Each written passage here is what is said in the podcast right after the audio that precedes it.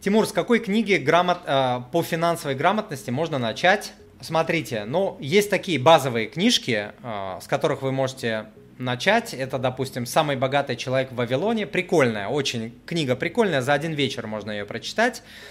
Э, и очень познавательная. Классная книга, рекомендую. Есть еще там всякие Киясаки, богатый папа, бедный папа. Я не фанат Киясаки, ничего против него не имею. Ну, не люблю этого товарища, особенно последнее время, за его предсказания, вот это нагнетание па- э, паники и так далее. И, в принципе, когда я его книгу прочел, я уже был финансистом, у меня уже был богатый э, багаж, ничего нового я там для себя не нашел, но очень многим людям там эта книга нравится, там жизни переворачивает э, и так далее. Мне не нравится.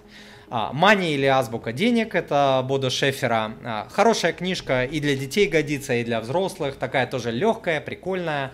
Можно ее почитать. Также есть одна книга, очень-очень крутая, очень такого мощного автора, которого я доверяю. Книга, которая тоже меняет жизни людей.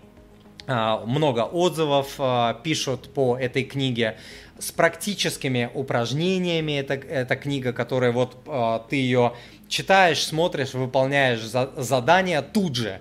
И она на, написана простым, понятным языком, российским автором, не каким-то там Киясаки, который в Америке живет, где а, мир вообще другой, вселенная другая, а вот а, человеком, который а, текущую действительность понимает. Очень-очень крутой автор. Я ему доверяю просто как себе. Вот на экране я вывожу а, эту книжку. А, книга называется «К финансовой свободе за 20 дней». А, прекрасный, прекрасный а, автор а, Тимур Мазаев.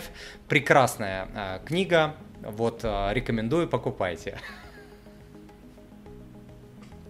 Вот, извините, извините.